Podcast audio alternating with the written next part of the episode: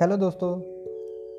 दोस्तों, आज हम बात करेंगे अपने फोकस को इनक्रीज करने के बारे में, अपने फोकस को बढ़ाने के बारे में। हम सबको पता है, और हम सबने सुना भी है कि अगर हमने सफलता को पाना है तो अपने फोकस को बढ़ाना होगा, सफलता पर फोकस रखना होगा। जहाँ तक तो ठीक है, उसके लिए जो कुछ करना चाहता है, लेकिन वो अपने फोकस को बढ़ा ना पाए तो तो क्या करे वो? पर वो चाहता है अपनी सफलता को पाना और फोकस को बढ़ाना भी। तो ये स्पेशली उन लोगों के लिए है, जो अपने फोकस को बढ़ाना चाहते हैं। सबसे पहले हम बात करते हैं कि हम फोकस किस चीज़ पर करते हैं। हम फोकस उन चीज़ों पर करते हैं जिनमें हमारा इंटरेस्ट हो। और हमारा इंटरेस्ट कैसे बनता है? सिंपल है, चीज़ों के बारे में जानकर उनको देखकर, सुनकर, उनके बारे में इंफॉर्मेशन अच्छे से लेकर।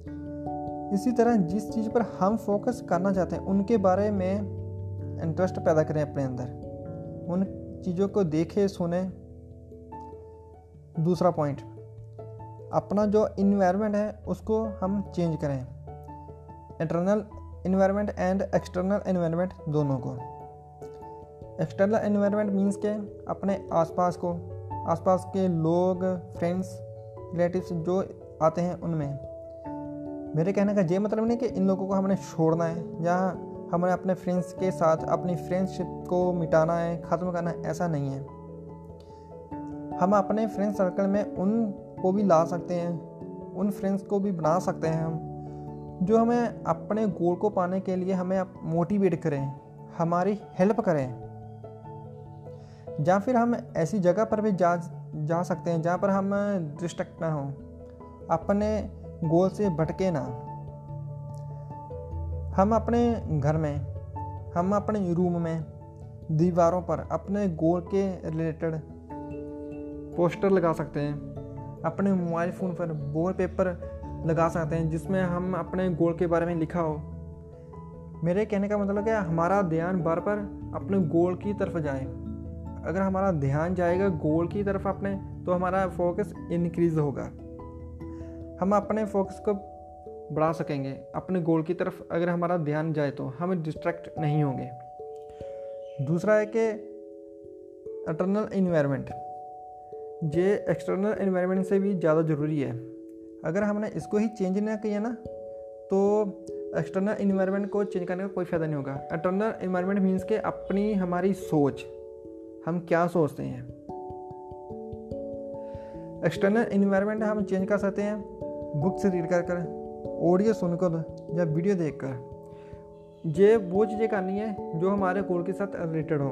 अपने गोल के साथ जो रिलेटेड है, उनके बुक्स पढ़ सकते हैं ऑडियो वीडियो सब कुछ हम देख सकते हैं। लेकिन हमने ये सब बेबी स्टेप से ही स्टार्ट करना है। ना कि हमने एकदम सभी कुछ करना शुरू कर देना है। बिकॉज़ क्या हमें कोई भी काम अगर करें अगर हम शुरुआत से छोटा छोटा करें, छोटे छोटे कदम बढ़ाएँ तो हम पूरा कर पाएँगे। लेकिन हम एकदम से ही ज़्यादा कुछ कर लिया तो हम एक दिन में मोटिवेटेड होंगे, लेकिन दूसरे दिन ही हम उस काम को छोड़ देंगे।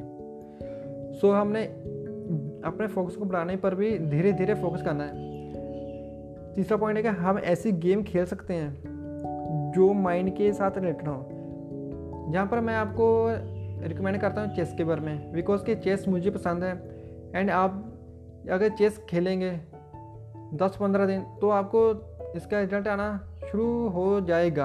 आपको चेस आनी शुरू हो जाएगी। अगर आप रेगुलर ऐसे तीन मंथ तक करते हैं तो आप में बहुत फ़र्क आएगा। ठीक है? इस काम को आपने कंसिस्टेंट रहकर करना है, लगातार रहकर करना है, तभी फ़ायदा होगा, नहीं तो कुछ फ़ायदा नहीं होगा। जब आपने अपना इन्वायरमेंट भी चेंज कर लिया, अपना एक्सटर्नल इन्वायरमेंट भी चेंज कर लिया इंटरनल सब कुछ चेंज कर लिया तो फोकस करना आसान होगा, जो कि हर काम में सफलता पाने के लिए ज़रूरी है। ठीक है फ्रेंड्स ओके मिलते हैं नेक्स्ट पॉडकास्ट में। Bye friends